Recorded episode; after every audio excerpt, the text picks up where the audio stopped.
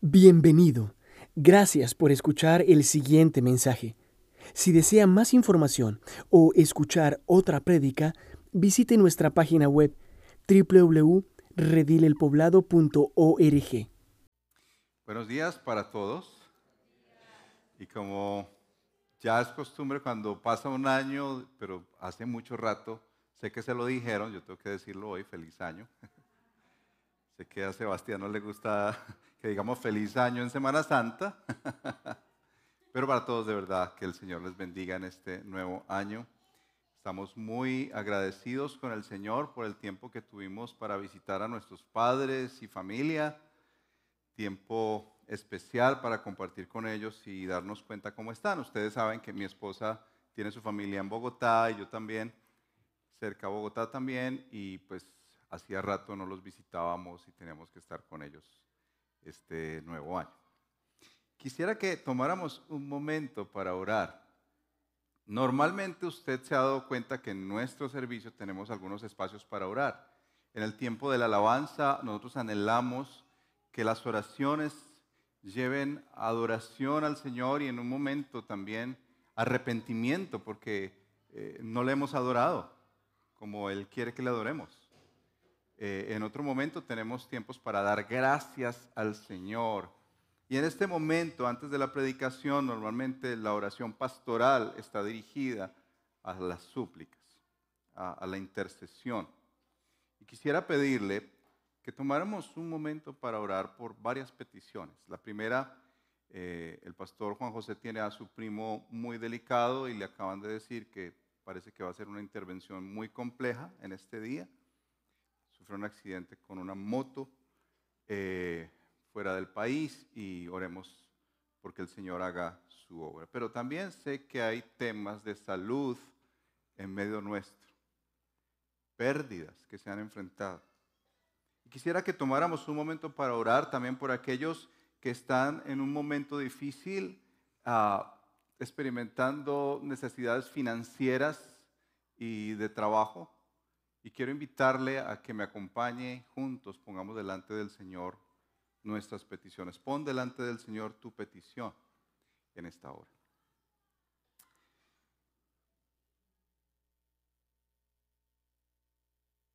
Señor Jesús, en esta mañana nosotros nos reunimos y nos congregamos como tu iglesia. Y las oraciones diarias y en grupos pequeños son tan importantes, pero cuando está tu pueblo congregado, Señor, nosotros queremos poner delante de tu trono, trono de gracia, peticiones que están en nuestro corazón, Señor, que tú conoces, tú ya sabes cuáles son. Queremos poner delante de ti al primo de Juan José en esta situación, Señor, tan difícil y tan terrible. Oramos que tú intervengas de una manera soberana, Señor, en tu voluntad, que le traigas no solamente salud física, sino espiritual.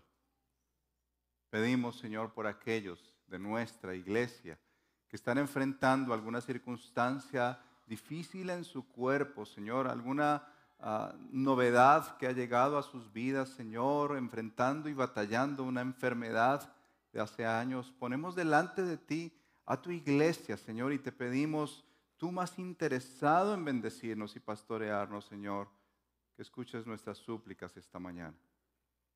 Clamamos por aquellos, Señor, que en este tiempo están viviendo la incertidumbre laboral, retos, desafíos tan grandes en su trabajo, Señor, y aquellos que la provisión ha sido escasa, que todo ha subido y el salario no. Oramos en el nombre de Jesús que traigas abundante provisión, Señor. Pero en todos los casos clamamos, Señor, hoy empezando una serie, preciosa serie en el mes de febrero, Señor, te pedimos que hables a nuestro corazón.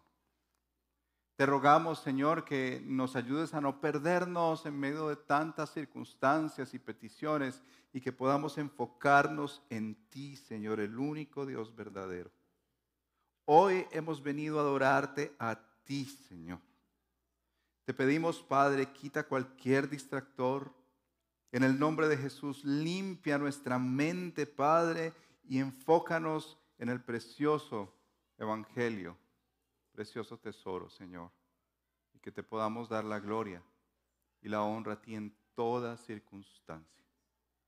Señor, porque sabemos que mientras estamos en este mundo y en este peregrinaje, tendremos aflicciones, Señor. Pero también tenemos la esperanza que un día estaremos contigo y todo esto pasará. Estaremos contigo, Señor, y ya no habrá más dolor, ni muerte, ni pérdidas, ni despedidas, Señor. Esto te lo pedimos, Señor, en el nombre, único nombre que nos ha sido dado para orar. Nombre por el cual, Señor, toda rodilla se doblará en el poblado, en Medellín, en la tierra y debajo de la tierra. Y toda lengua confesará, y esta es mi clamor hoy, Señor, que aquellos que aún no han confesado que tú eres el Señor, hoy por tu gracia y por la obra de tu Espíritu, puedan confesar que tú eres su Señor y Salvador, para la gloria de Dios Padre. En Cristo Jesús. Amén. Bueno, mis hermanos, hace unos días nosotros terminamos el precioso libro de los Hechos de los Apóstoles. Recuerdan que pasamos un buen tiempo el año pasado, y en este mes de enero se cerró la serie de predicaciones del libro de los Hechos. Me, me gusta mucho ese libro. Yo creo que dinamizó la iglesia a recordarnos que somos testigos por la obra del Espíritu Santo del poder de Jesús, y que podemos ser testigos en la casa, podemos ser testigos en el trabajo, en otra ciudad, en otro país y hasta lo último de la tierra. Hemos pensado los pastores que en este mes de febrero nosotros quisiéramos hacer un enfoque muy, muy importante en la oración.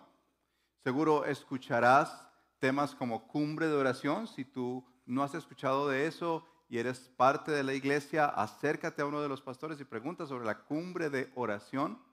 Pero después del próximo fin de semana vamos a lanzar una temporada, una jornada de oración y ayuno. ¿A quiénes les gusta ayunar? Levante su mano si les gusta ayunar. Eso quiere decir que necesitamos ayunar, ¿cierto? ¿Quiénes les gusta orar?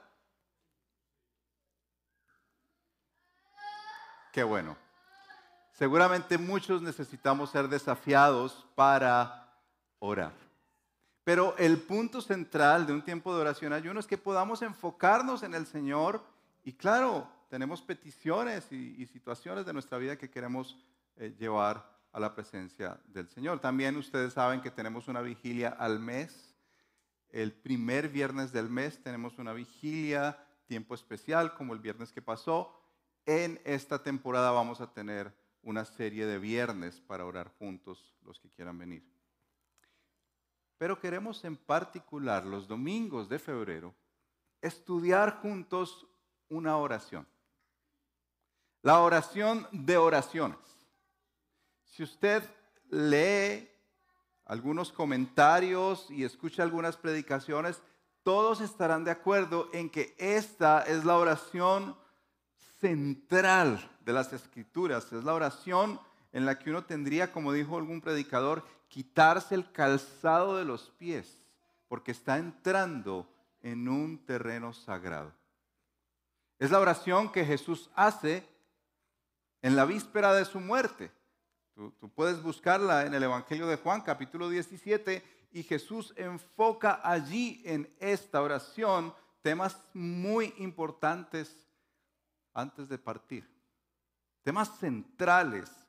Mira, esta oración es tan vital que te vas a dar cuenta que Jesús no solamente ora por sí mismo, ora también por los discípulos que estaban con él allí en el aposento, cuando prepararon el aposento para pasar tiempo con Jesús y tomar allí la Pascua, sino que también oró por nosotros.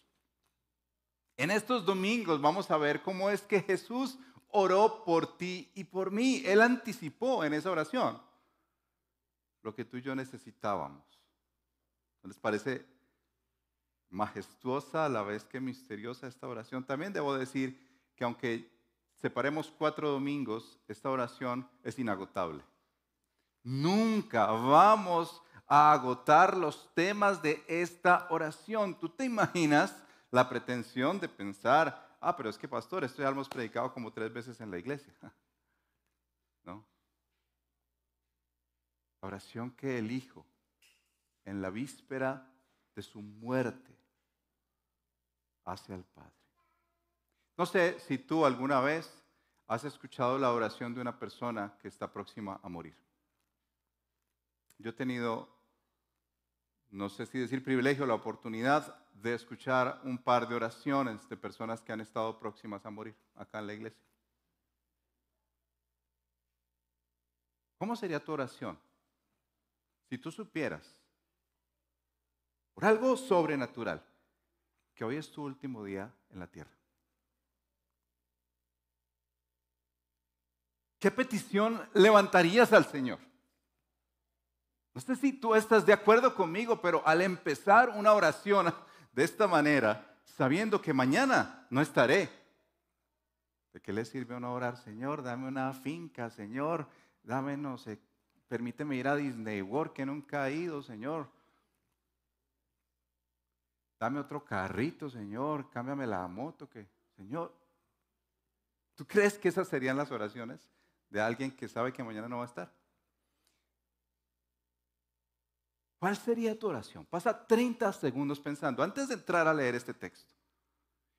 Y te, te invito aún a ser más arrojado y arrojada. Compártele cuál sería tu oración a la persona que está cerca a ti. ¿Qué, qué le dirías al Señor? Señor, yo sé que mañana es mi último día.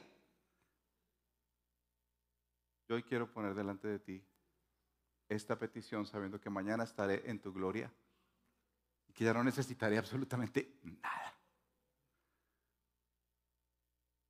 Compártele a la persona cercana a ti.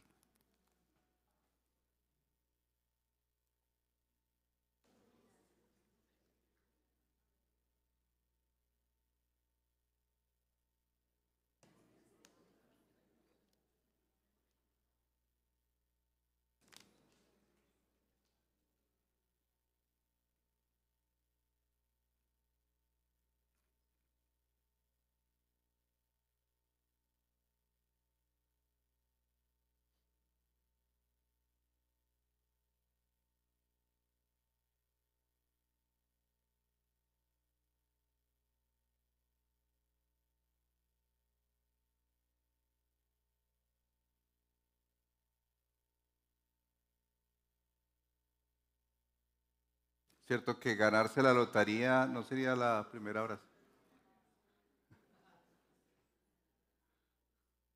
Yo me gano la lotería para que le quede a mi familia.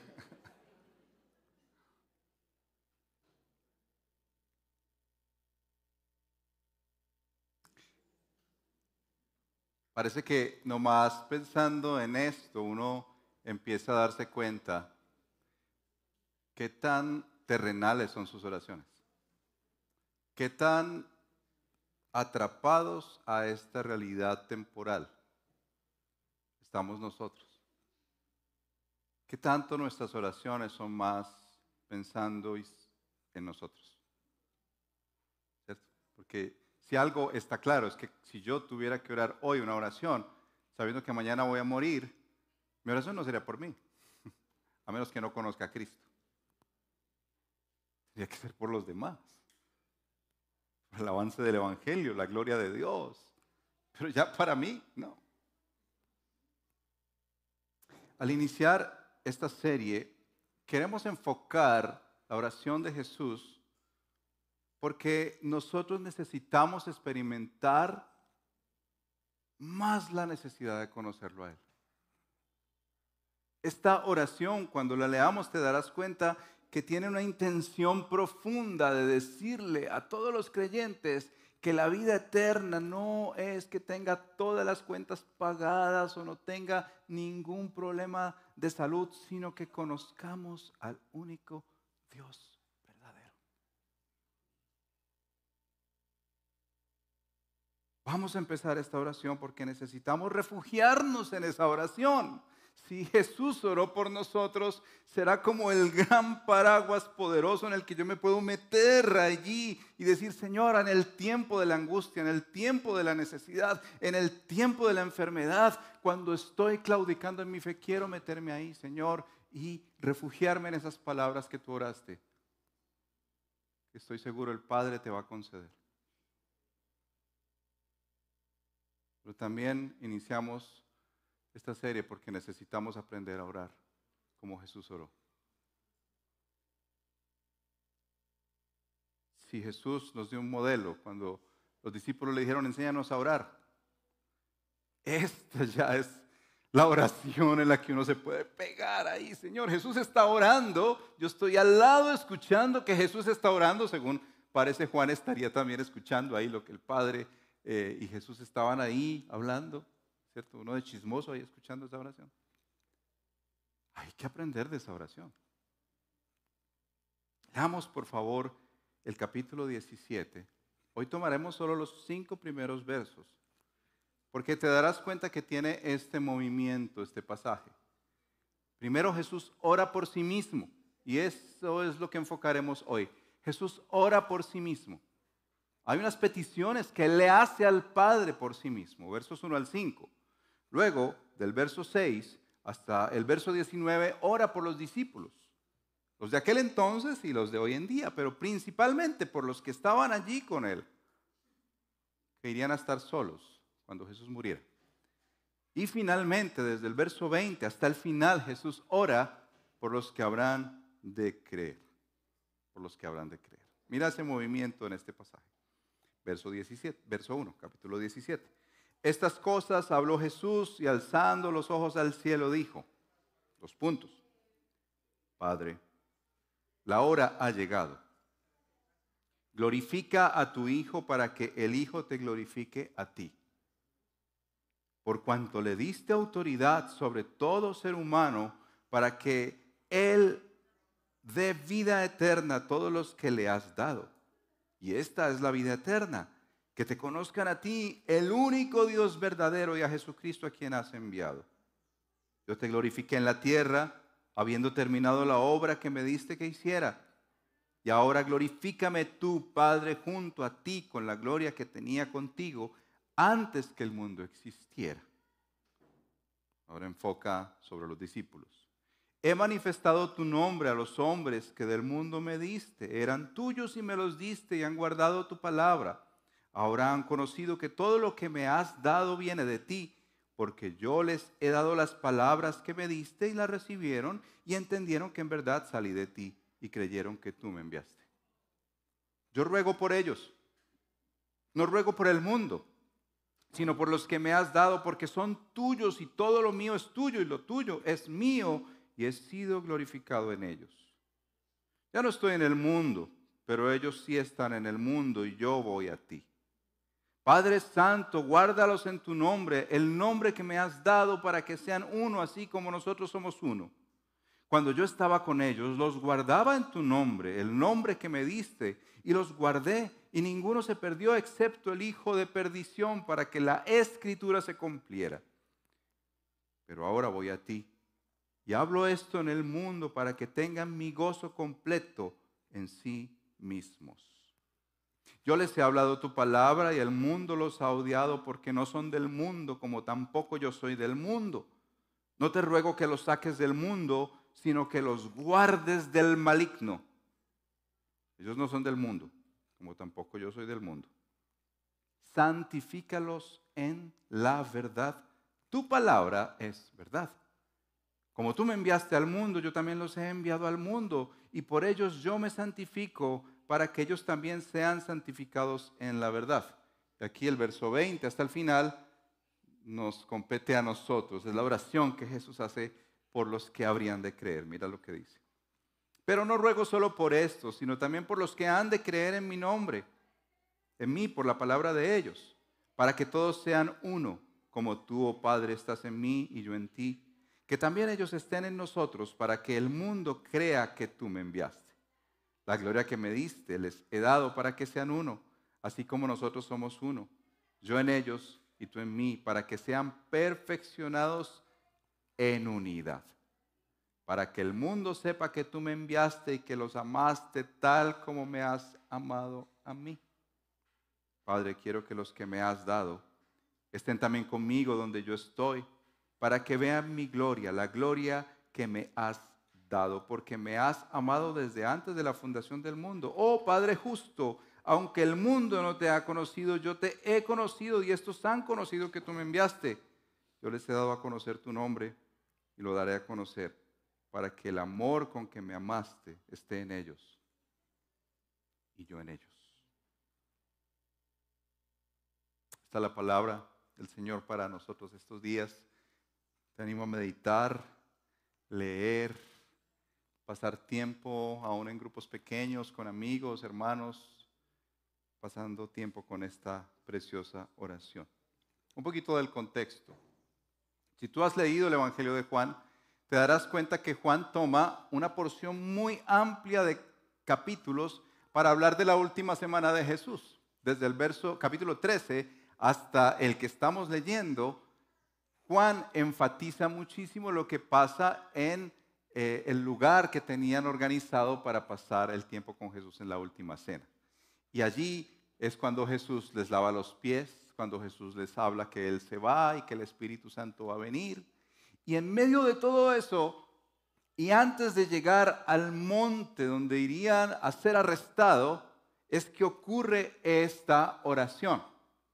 Algunos creen, como dice el capítulo dieciocho, que ocurrió en el camino del torrente Cedrón, que es como una especie de camino entre donde ellos estaban y llegaban al monte donde Jesús fue arrestado, al monte de los olivos. En ese proceso, en ese momento, Juan es el único que enfatiza estas cosas. Juan es el único que toma tiempo para describir los últimos eventos de nuestro Señor Jesucristo.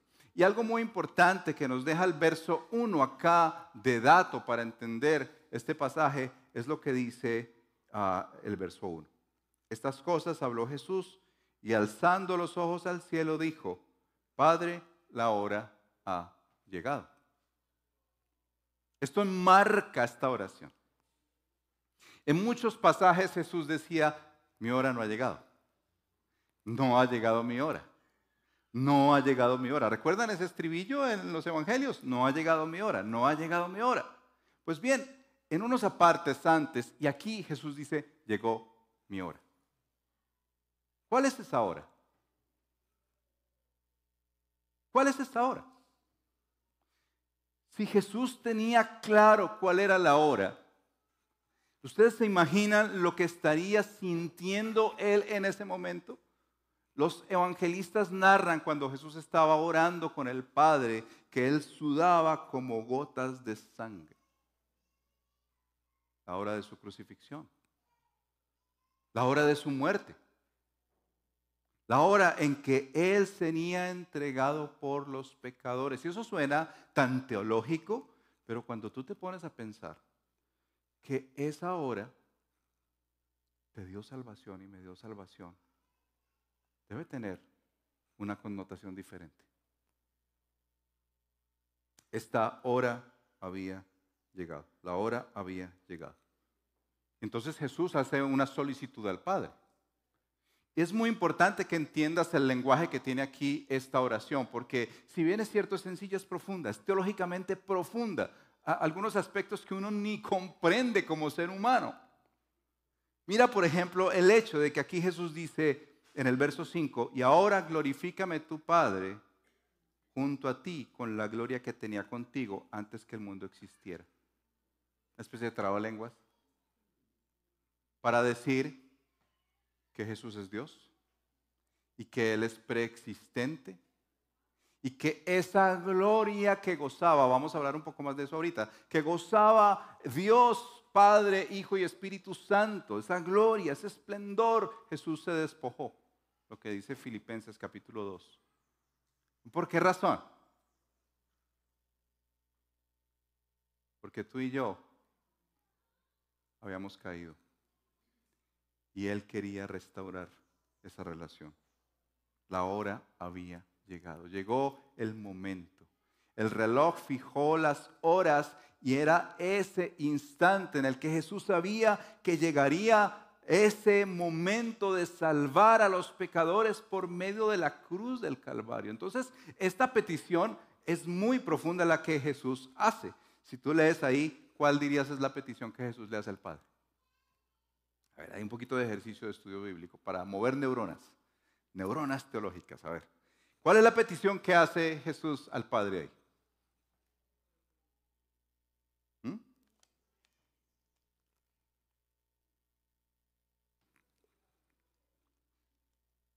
¿Corchaos? ¿Piensas que este año te vas a escapar, Fede? Ayúdeles, Fede. ¿Cuál es la petición? Porque aquí entre líneas hay muchas cosas, pero ¿cuál es la petición?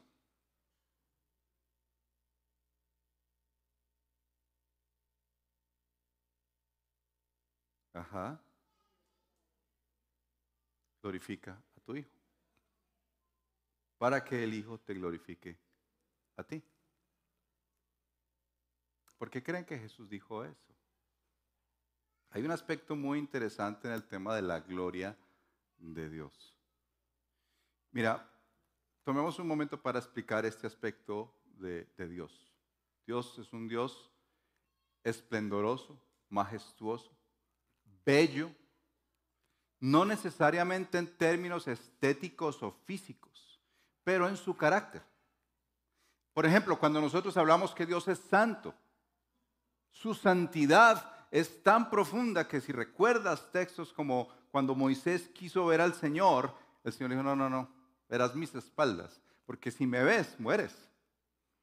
O sea, es su esplendor y su maravilla es tal que aplastaría a cualquier ser humano. ¿Estamos de acuerdo con eso? Ese esplendor, esa maravilla es la gloria de un Dios santo. Ahora, ¿qué decir de un Dios verdadero, de un Dios justo, de un Dios misericordioso, de un Dios amoroso? La gloria de Dios es algo tan majestuoso y tan grande como, por ejemplo, y yo sé que a algunos no les gustan mucho estas ilustraciones, pero piense usted por qué usted persigue el equipo de fútbol que persigue. Usted ve cierto esplendor ahí. Puede ser que en esta época no, pero y en esta época no, y no estoy diciendo colores, pero usted ve un esplendor ahí, ¿cierto? O como por ejemplo cuando alguien dice que está enfermo y oramos, Señor, que sea sanado y restaurado, ¿para qué? Para tu gloria, para que el Señor sea magnificado, para que Él sea más exaltado. La gloria de Dios no es, como diría la canción, y perdón si usted le voy a matar esa canción, pero la canción de Ricardo Montaner y su, herma, su hijita, que dice que la gloria de Dios, calmadita y serena, viene a jugar y te deja ganar. No, esa no es la gloria de Dios. La gloria de Dios es majestuosa, que te puede aplastar. No te deja ganar. Es soberana, es grande. ¿Y saben qué hizo Dios? Cuando creó al ser humano, dice que lo hizo para su gloria. Mira lo que dice Isaías cuarenta y tres, verso siete. Te lo voy a leer. A todo el que es llamado por mi nombre y a quien ha creado para mi gloria, a quien he formado y a quien he hecho. ¿Cómo así? ¿A quien he creado para qué? Para mi gloria. Dios no te creó para que tuvieras tu mejor vida ahora. Dios no te creó para que sencillamente tuvieras carro, casa, beca. Bueno, usted me ha escuchado esto, ¿cierto? Loro, perro, gato. Y una vejez con un, una buena pensión. Usted creó para su gloria. Para la alabanza de su gloria. La razón de ser del ser humano es que glorifique a Dios. Para eso fue hecho, como cuando usted compra un foco, cuando usted compra un bombillo. ¿Para qué fue hecho? No, no fue hecho para ponerlo debajo de la mesa, fue para conectarlo en la energía y que dé. Exactamente, el ser humano fue creado por Dios para la alabanza de su gloria. Es decir, que todo lo que hiciera el ser humano, absolutamente todo lo que hiciera el ser humano debería darle la gloria a Dios. ¿Pero qué pasó? Si tú lees Romanos capítulo uno, te darás cuenta de lo devastador del pecado del ser humano. Dice así Pablo en Romanos, capítulo uno, versos veintiuno, veintidós y veintitrés, que los hombres no honraron a Dios y cambiaron la gloria de Dios, que es incorruptible, por una imagen en forma de hombres, corruptible. Que prefirieron adorar y servir a la criatura en vez del Creador. Entonces, cuando estamos hablando en los términos en que Jesús está orando, está diciendo: Padre, esa gloria que tú y yo teníamos en la eternidad, aún antes de que existiera el ser humano, aún antes de que las aguas se movieran, el cielo y la tierra, yo quiero estar nuevamente contigo en esa gloria, porque fui despojado de ella por una razón: que nosotros caímos, no le dimos gloria a Dios. Piensa en tu vida. Yo pienso en la mía. ¿Cuántas veces mis pensamientos, mis decisiones, la manera en que vivo, realmente la vivo es más pensando en mi propia gloria, en la de Dios? Esta petición de Jesús nos deja ver que hay una belleza y una majestuosidad que Jesús está diciéndole: Padre, yo quiero estar nuevamente contigo para gozar de esa gloria. También nos deja ver que Jesús es Dios. Y quiero hacer énfasis en esto, hincapié, porque tal vez algunos empezamos a conocer a Dios y creemos que Jesús es como un en segundo lugar, como que Jesús es el maestro, pero no, Jesús es Dios. Es la segunda persona de la Trinidad, que por la decisión soberana de Dios, Él vino a hacerse hombre, para que tú volvieras a darle la gloria a Dios, para que tú volvieras a poner los ojos en Dios. Por eso Jesús dice: mi hora ha llegado. Este es un momento majestuoso. Y aquí hay otra gloria que se ve tan preciosa en este pasaje, que no es la, solamente la que Él tenía antes de la fundación del mundo, en perfecta unidad, Padre, Hijo y Espíritu Santo. Aquí hay una gloria incrustada que dice: por cuanto le diste autoridad sobre todo ser humano, para que Él dé vida eterna. ¿Tú sabías que esta es una gloria que también da un brillo precioso? Y es cuando un pecador, pervertido, adúltero, ladrón, cuando alguien que no merecía, porque puede ser aún la mejor persona en esta sociedad, que parece que todo lo hace bien, que está en los mejores puestos, los mejores estudios, las mejores universidades, pero sabe que en su corazón realmente no le importa para nada a Dios, hasta que el Señor viene con su autoridad, según este texto, y le dice: te reclamo para mí. Eres mío. Esa persona,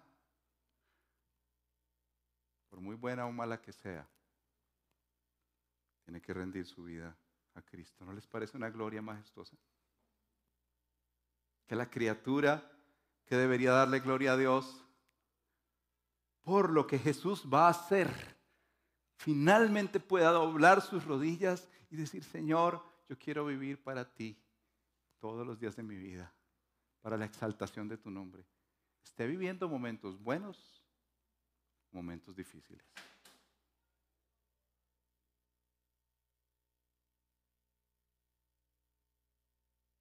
Esa es la petición de Jesús al iniciar esta oración. También dice Jesús allí que Él ha glorificado al Padre. Dice: yo te glorifiqué en la tierra, habiendo terminado la obra que me diste que hiciera. Jesús vino y en su humanidad no pecó, y Él obedeció al Padre. Recuerda esa escena en el Getsemaní que se encontrará unos apartes más adelante, cuando Jesús mismo clama al Padre nuevamente. Le dice: Padre, si es posible, que pase de mí esta copa, pero no quiero hacer lo que yo, sino lo que tú. Aún en el momento más difícil, la tentación más fuerte. Imagínate Jesús yendo a la cruz del Calvario, sabiendo que va a morir, Satanás respirándole en la nuca, los seres que va a salvar, maltratándolo, castigándolo. Padre, si es posible, pasa de mí esta copa, pero no se haga mi voluntad, sino la tuya. Que hay un aspecto muy especial de la gloria de Cristo. Es que Cristo, aun a pesar de todos esos obstáculos, pudo recibir el cuidado del Padre para ir a la cruz. Pudo recibir la asistencia del Padre. El Padre escuchó a este, su Hijo. Piensa en esas motivaciones de Jesús en esta oración. Glorificar al Padre aún en los momentos más difíciles de la vida. Yo quisiera hacerte esa pregunta a ti. ¿Qué pasa con los momentos difíciles de tu vida, cristiano? ¿Qué ocurre cuando las cosas no se te están dando? ¿Qué pasa cuando el momento de la enfermedad asoma o de la pérdida financiera, cuando el momento de la crisis tal vez laboral se está asomando? ¿Qué, qué pasa en tu corazón, cristiano? Tú podrías decir en ese momento, Señor, ayúdame a glorificarte en esto. O más bien, tu tendencia como la mía, porque somos seres humanos y pecamos una y otra vez, es la queja. Porque solo existen dos posibilidades de entender este asunto, y es vivir para la gloria de Dios, para lo que fuimos hechos y restaurados y sanados por la obra que Cristo iría a hacer, que efectivamente ya hizo, o vivimos para la queja porque no se cumplen nuestra voluntad. Esa es la realidad de nosotros, que vivimos centrados en nosotros mismos. Yo quiero decirle un ejercicio que hice en este enero, sí estaba de vacaciones, pero empecé a orar por los miembros de la iglesia. Estamos llegando a doscientos miembros. Si tú quieres ser miembro de la iglesia, pregunta a alguno de los pastores cuál es el camino y el proceso para ser miembro. Y empecé a preguntarles, hermanos, eh, ¿por qué puedo estar orando por ustedes? No estoy en la predicación y en otras cosas que yo hago normalmente en la iglesia, pero quisiera en mis devociones poner tus peticiones. Y, y déjeme decirles, yo también soy humano, pero la inmensa mayoría, por no decir todas, giraban en torno a trabajo, salud, problemas relacionales. Pero déjeme decirle que solamente uno dijo, yo quiero dar gracias a Dios. Y no quiero criticarle, perdóneme, yo también hubiera puesto mis peticiones ahí, tengo muchas en este tiempo.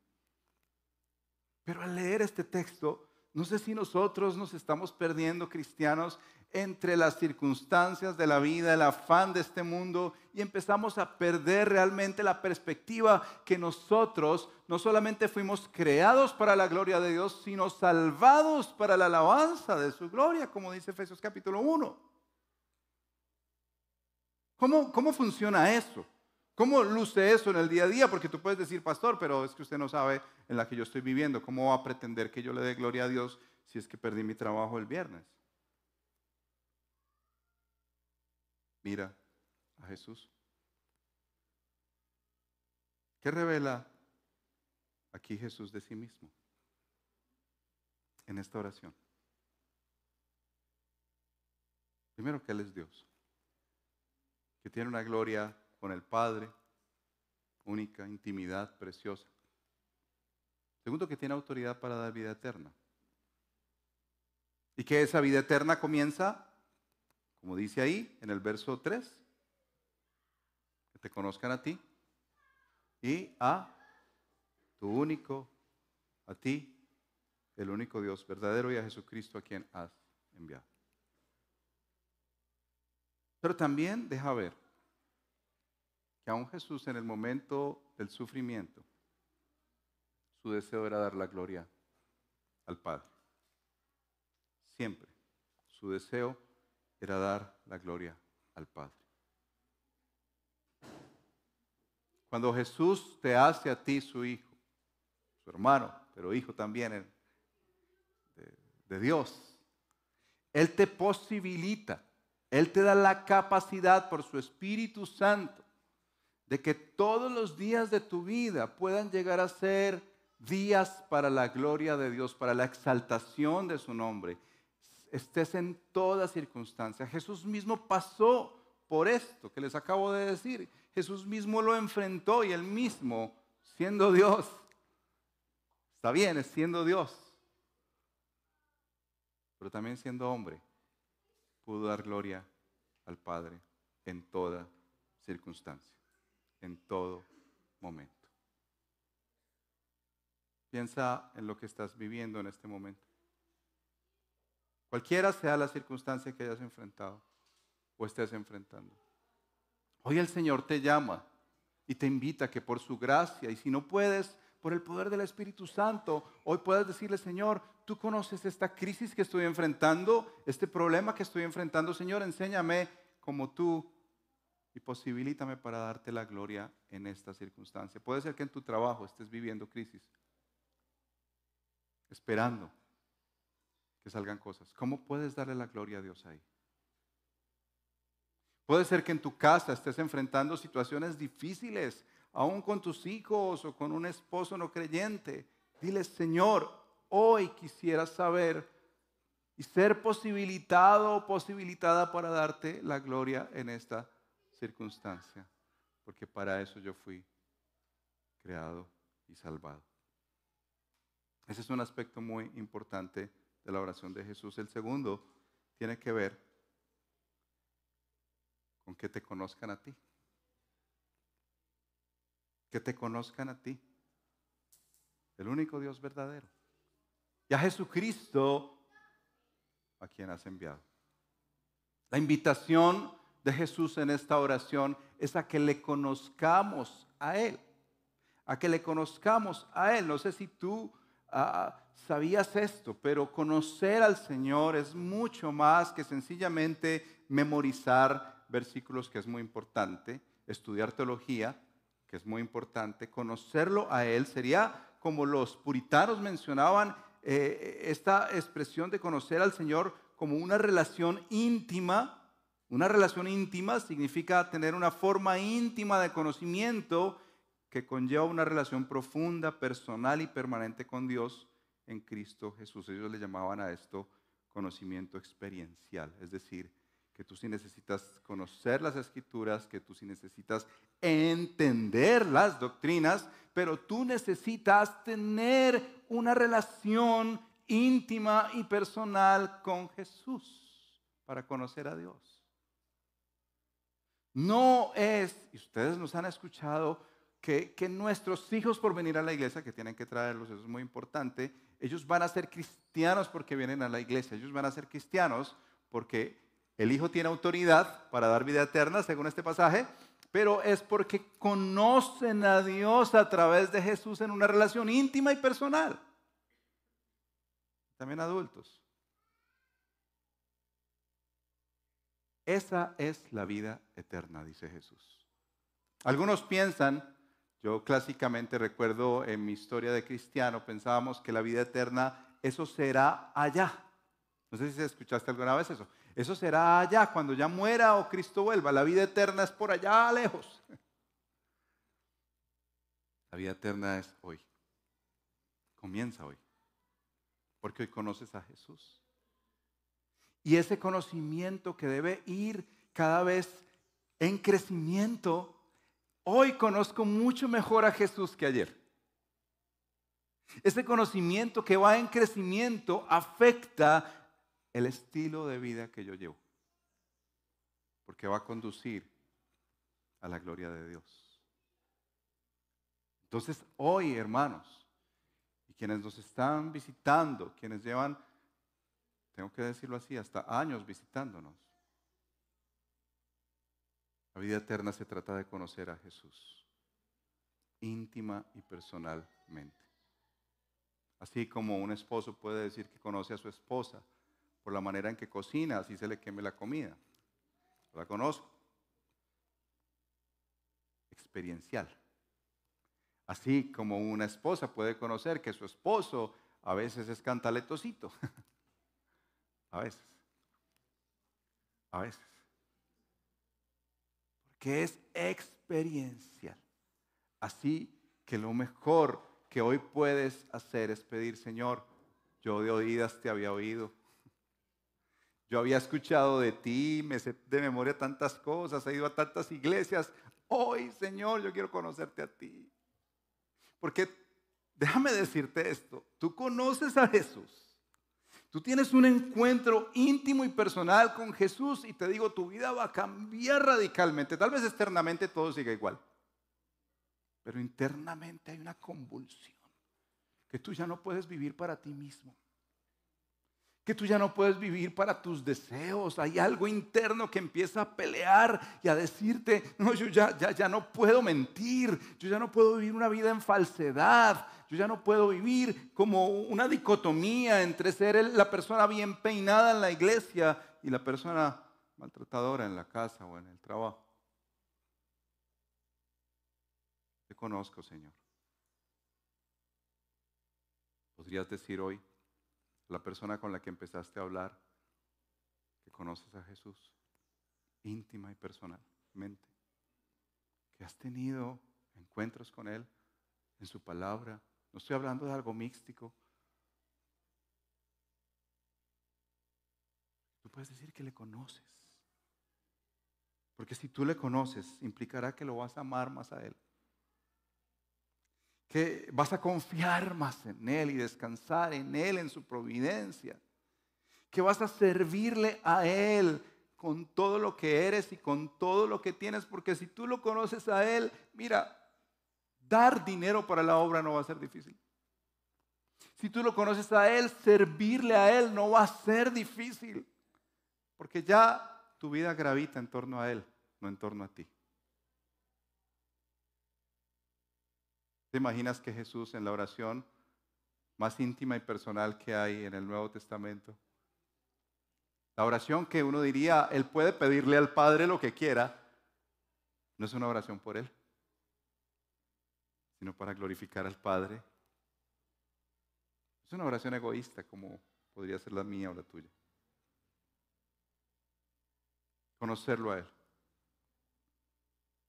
y vivir para la gloria de Él. Déjeme terminarle con algo que me ocurrió a mí hace un año exactamente. Yo estaba caminando por Interplaza, yendo hacia mi casa. Yo vivo bajando por Atoviejo.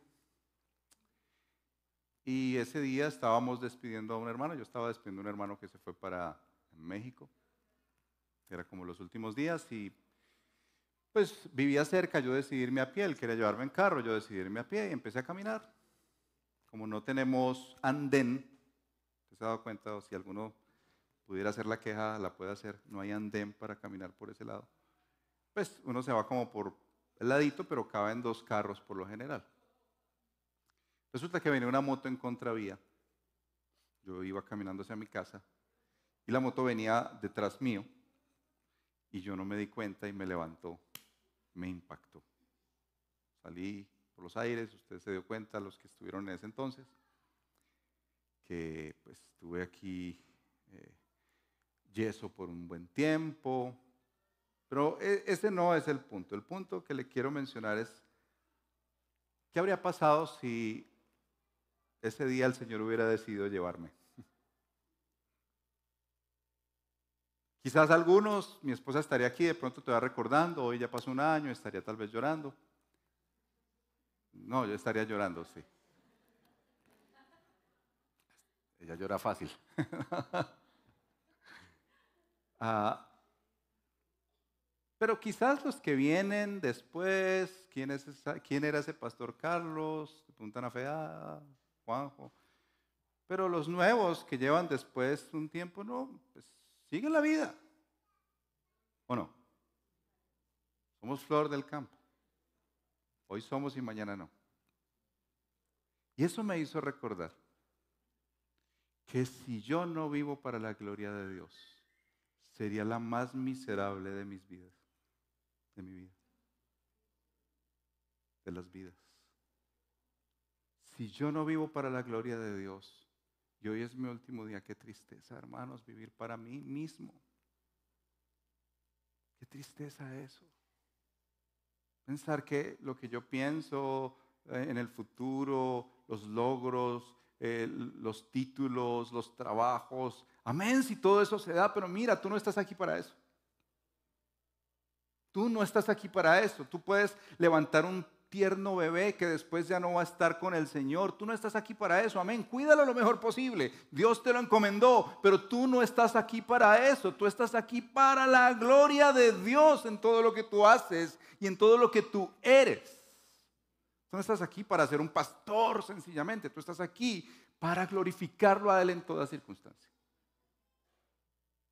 Y cuando yo pensé eso, hermanos, y el Señor me permitió darme más tiempo, yo le dije al Señor ese día: Señor, yo quiero vivir para tu gloria, no para la mía. Mi vida es tuya. Aún en la misma muerte te quiero glorificar, Señor. Porque anhelo seguir a Jesús y yo sé que soy muy imperfecto como tú, pero podemos pedir la asistencia del Espíritu Santo y decirle: Señor, yo quiero glorificarte a ti en medio de esta escasez, Señor. Yo no quiero vivir más quejoso en la vida, yo quiero glorificarte a ti en medio de esta enfermedad, en medio de esta pérdida con todo y lo dura que es.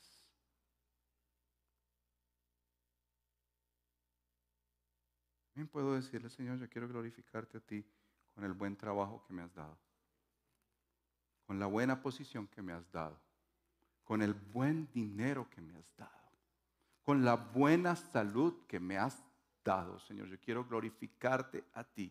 Qué tristeza que tú inviertas tu vida solo en ti mismo.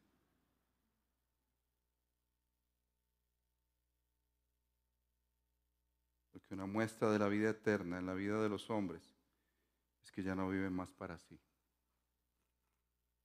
sino para la gloria de Dios. Hermanos, yo quiero invitarles a orar. Y aquellos que nos visitan, la misma petición que quiero hacer por el que conoce a Cristo, la quiero hacer por el que no.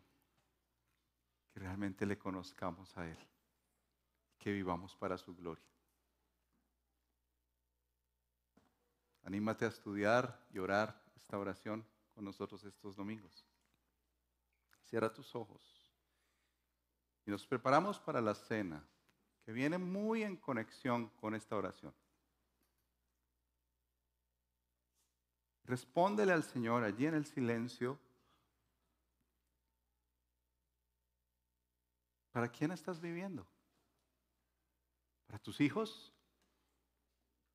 ¿Para tu trabajo?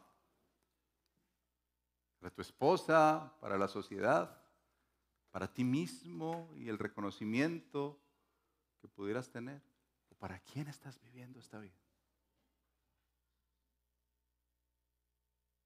¿Podrías decir que conoces íntima y personalmente a Jesús?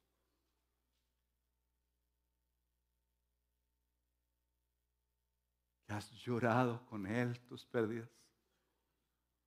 ¿Te has gozado en los momentos de éxito con Él?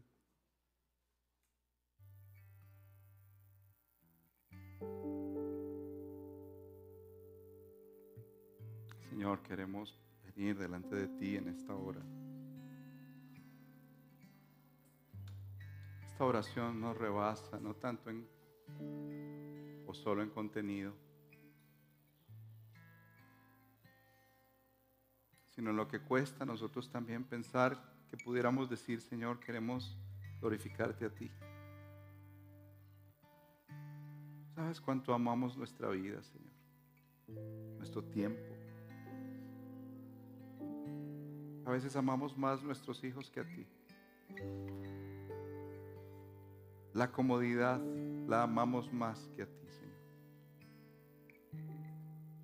El que tengamos éxito en el trabajo y recursos más que a ti. Por eso te pedimos, Señor, que al venir ahora, al tomar la cena, podamos decirte: Señor, llénanos de tu Espíritu para glorificarte. Quita la queja, Señor, si ha habido tantos labios quejumbrosos en este nuevo año. Trae labios que te alaben en todo tiempo. No hay nada como glorificarte y exaltarte en el tiempo de la prueba y la angustia. Es tan hermoso adorarte cuando todo va bien, Señor, pero ¿cómo resuena la eternidad cuando con Jesús levantamos las manos diciendo: Señor, ayúdanos? A glorificarte en medio de esta prueba, a exaltarte, Señor, a no perder el norte. Permítenos, Señor, conocerte más a ti,